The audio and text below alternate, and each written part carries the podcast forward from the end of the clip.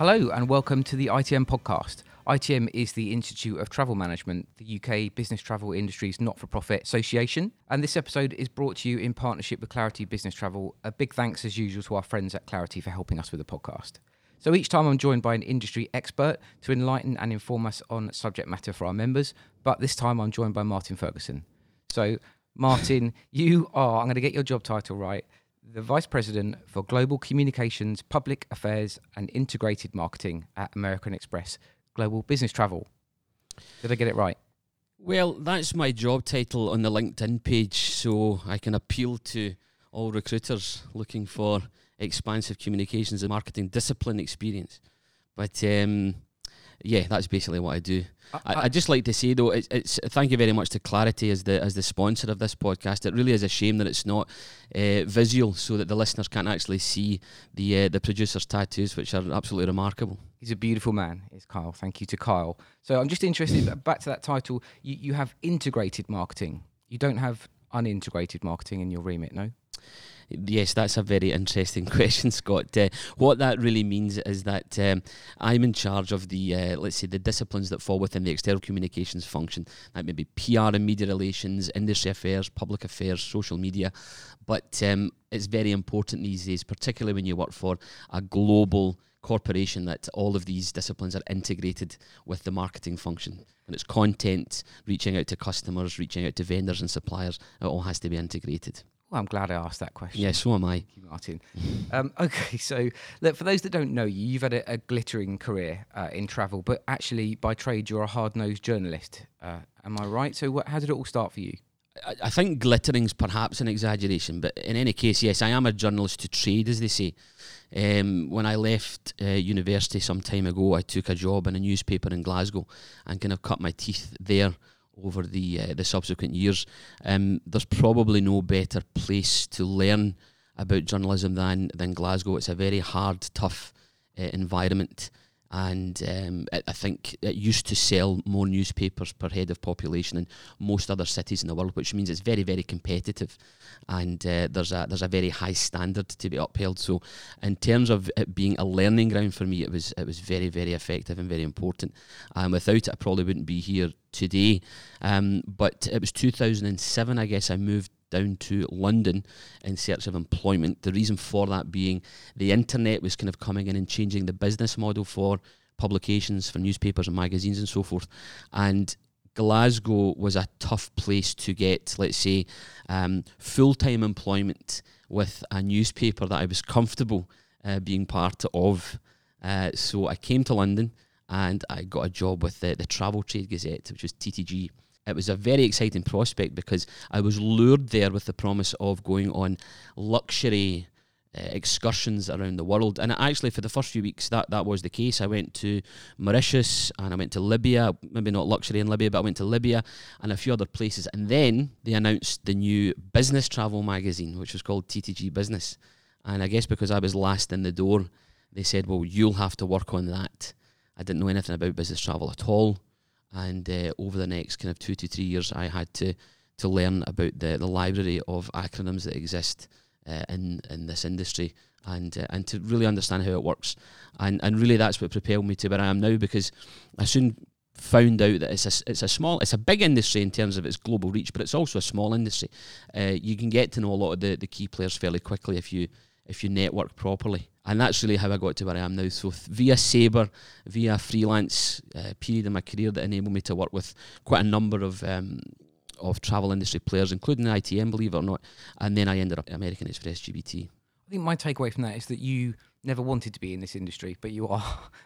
is that is that? Mm. Which I never. I didn't know anything about it. I'm not sure how many people grow up dreaming about working in business travel, and I'm not saying that flippantly. Like I just I don't think many people know about it. And I still have to explain to certain people who ask me what I do for a living, like what business travel is. But I'm happy I'm here, put it that way. Well, and that's a subject for a future podcast because future talent coming into the industry is, is a real um, issue for us to address. So oh, you gave me my first ever media interview, didn't you? I did. I did. You were with British Airways at the time, mm. I remember. And that's going back maybe 10 or 12 years. I'd like to say that was back when you had hair, but you've been as bald as a cue ball for the duration of our uh, relationship. But it, it was absolutely one of the highlights of my my career, I still think about it with great fondness. Yeah, I still remember the, the profanity that you uh, that you issued when I opened my page of notes, and you were you were disappointed that you weren't going to be able to um, have your way.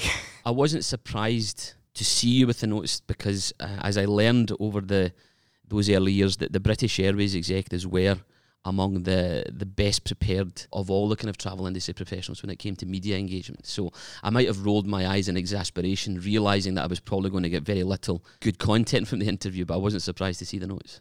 All right, so look, the, the podcast today is mainly about good communication and influencing. And in your career in different guises, you've interviewed, advised, observed a lot of business leaders. So we're going to explore what effective communication and influencing is about. What do you think effective orators, speakers, influencers do well? Just to take a step back, r- rather than address the the question about orators, communications 101 is about first of all understanding who your audience is. Because unless you speak to your audience in a way that they're going to understand and engage with, then you have lost right from the word go. And just to kind of put that into context, you, we, we we engage with this, let's say, discipline every single day when we look at the media.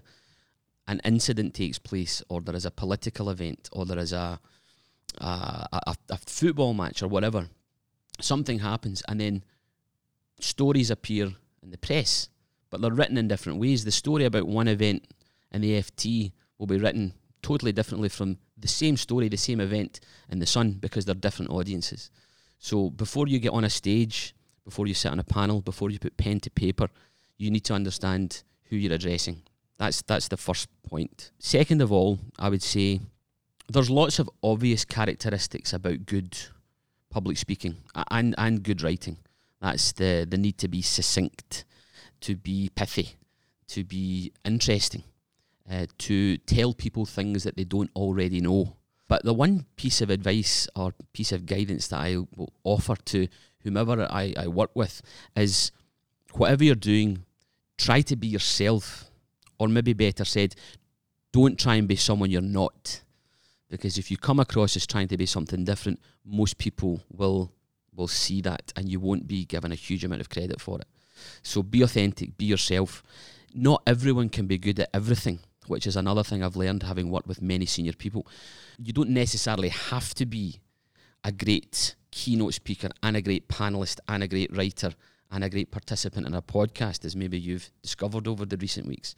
You can, you don't necessarily Not until today. you're not necessarily good at anything. You have to kind of play to your strengths. And if you have people around you that can can help you do that, then mo- more's the better. Don't be afraid to ask for advice. Everybody needs to prepare. I say that now having turned up for this podcast and not seen any of the questions, but everybody needs to prepare. That again is kind of fundamental. There are a lucky few people who can be briefed five minutes before uh, a, a public appearance and can go out and be on message and be engaging. Um, that's just the way it is for, for most people, particularly when we're talking about um, our industry because at the end of the day, when we and, and anyone who's been involved in like say the ITM conference um, or similar events across the industry, where we bring in quite highly paid celebrities or motivational speakers, people who do it from, for, for a living, you can immediately see there's a difference between them and the best speakers we have in the industry because we don't do this professionally. We're not professional speakers. Many of us don't have to do public speaking, public engagements as part of our jobs. So I think there's also kind of expectation about how good you need to be. So we talked about the importance of knowing your audience. It's just so critical. But can you give us some examples of uh, where that's been done well or not, or not so well and the consequences? Sure, I think it's probably easier to reflect on some instances where it's not been done well. Uh, and I can probably think of maybe two things. Um, first of all, maybe this is going back quite a few years, uh, and I was a journalist at the time. Um, I, I, remember there was a, a fairly well known uh, supplier brand in, in the UK and, and, and multinational, but in the UK, who kind of embarked on a very misguided PR strategy where it was uh, basically calling out the demise of travel management companies and, uh, and and kind of citing a whole bunch of spurious reasons for that. And they, they had there was press releases and interviews and speeches and so on, and, and it really it really backfired. People kind of called it out for what it was. Uh, they didn't really understand that they were they wouldn't be able to let's say dupe people into thinking that what they were saying was was true and the, the data and stats that they were using to try to prove that this prediction had some kind of um, you know e- evidence attached to it. And the, the whole strategy failed so spectacularly that one of the people behind it ultimately found themselves out of a job which which was a real shame. Um, but it just goes to show that if you if you don't know who you're addressing, if you don't understand your audience and what they know and what they expect, then it can really spectacularly backfire. I'll also never forget that was the year I got locked out of my hotel with no clothes on at the business travel show, which was a real trauma for me in my um, in my business travel past.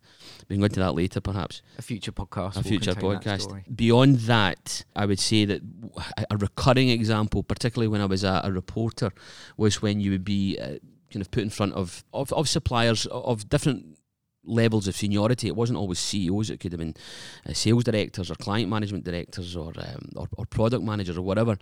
But if if you turned up for an interview and they were hell bent on selling their products to you, and that wasn't there to be sold to, that was a, one of the most frustrating cases of people not understanding their audience and, and who they were supposed to be addressing and what was expected of them. Uh, and that still happens to this day with monotonous regularity, and something that we, um, in my in my current place of work, are um, are very conscious of avoiding at all costs.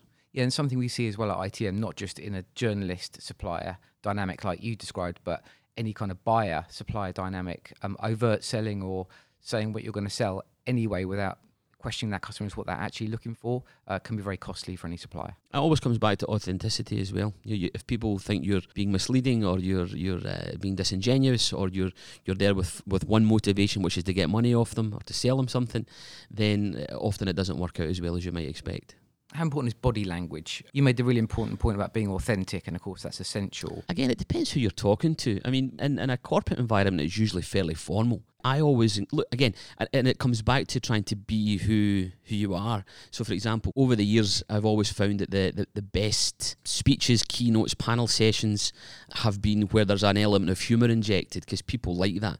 We're often talking about fairly serious or dry subject matter. So, if there's any kind of humour can be injected, that's great. If if that's not you, then don't try and be funny because you'll just come across worse. Do you know? And body language would kind of be the same. I, I, I, mean, you get body language experts, and I'm sure they would give you some great advice, but uh, it's not something I necessarily focus on uh, unless someone really has an, ov- an obvious issue and you want to kind of bring it to their attention. But no, again, it's about people being comfortable, relaxed, being themselves, uh, and and trying to give um, something that an audience will engage with. I think of you as a, a language enthusiast. You like language, and often leaders and people in all forms of business have to communicate in written form, whether it be email, articles. How can you get across your message most effectively in the written form? Again, it depends on the audience you are addressing. It depends on what you're writing. Uh, and let me let me give you a few examples.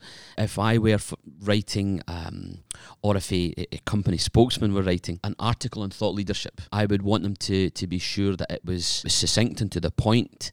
I would want to make sure that it was informative and they're telling people things that they don't already know because that's really really important. You you always need to kind of strive for originality in writing.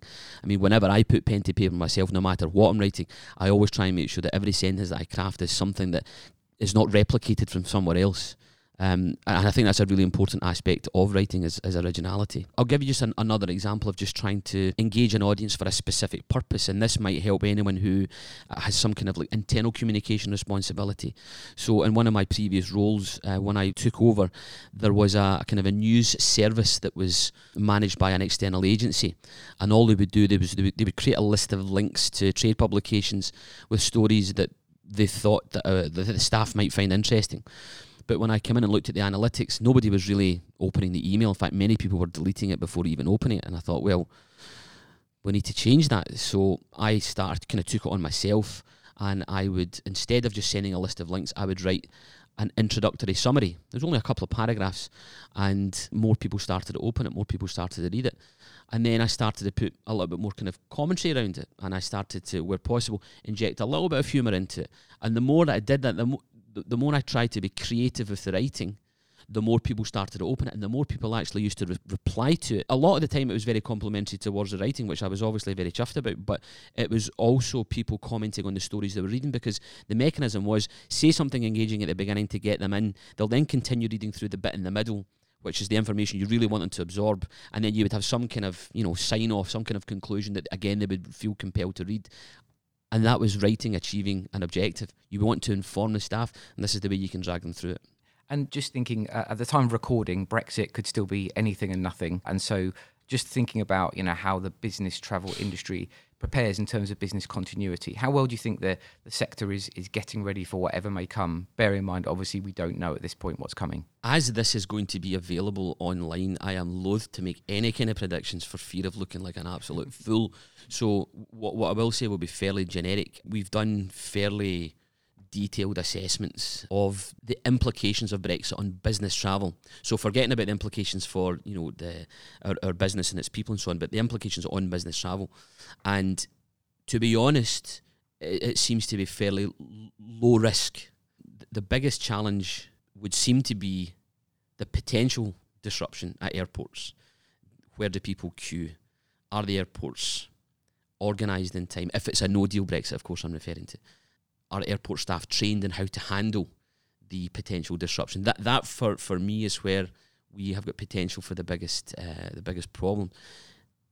That aside, I mean, aviation seems to be in a place where um, it will continue as is, certainly until I think it's October 2020.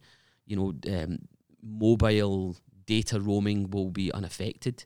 Um, you might need to, you know, you get uh, some paperwork from the post office in order to be able to drive overseas. You'll need to have a passport that's been valid for at least six months. You know, there are various various wee kind of bureaucratic things you'll have to address, but it's not going to prevent people from travelling and trading. And again, if you look at how Brexit's shaping up, it, in, in terms of no deal, this is something which will impact the movement of goods rather than the movement of people right. and services. Okay, so let's uh, switch topic again a little bit. We ask all people uh, who come and talk to us on the podcast uh, are normally very regular travellers, and you're no exception.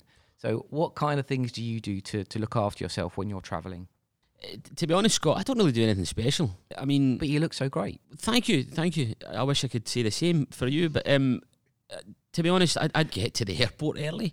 I guess I, I try and eat healthily when I'm when I'm away. You know, it's true. Every time I've flown with you, you've been at the you've been in the lounge for three hours already. It seems. Uh, w- working, working. Oh, okay. uh, I mean, I am a retired drinker, so I don't I don't have that to worry about anymore. But um, uh, no, I, I don't have any kind of well-being routine to be to be perfectly honest. Uh, and if anything, uh, I, I maybe when I'm away on a business trip tend to you know, eat less healthily than I do at home because I don't have the pressure of anyone else forcing me to eat things that I'm really not comfortable with. I ask you, of course, as a, as an ex-athlete. Uh, some people may not know that you were a, quite a physical specimen in your time. Yes, thanks. Thanks for reminding me that, Scott. I think that might be an exaggeration on on your part. Um, if you are alluding to the fact that I, I once played football, then that much is true. But uh, at the age of 27, when I moved to London, I kind of retired from from looking after myself and went through a quite intense 10 year period of not looking after myself um, and working very hard and playing very hard and such like, uh, which is kind of part of the reason why I decided to start leading a more health, healthy lifestyle about 18 months ago. But uh, I, I, I, appreciate your uh, your compliment and your um, your admiration. You look fantastic. Thank you. So, all right, we'll come to our last question, and okay. it's not meant to be a morbid question, but um, yeah. thinking about looking back when it's all done, what will you want to be remembered for? What would you put on your headstone?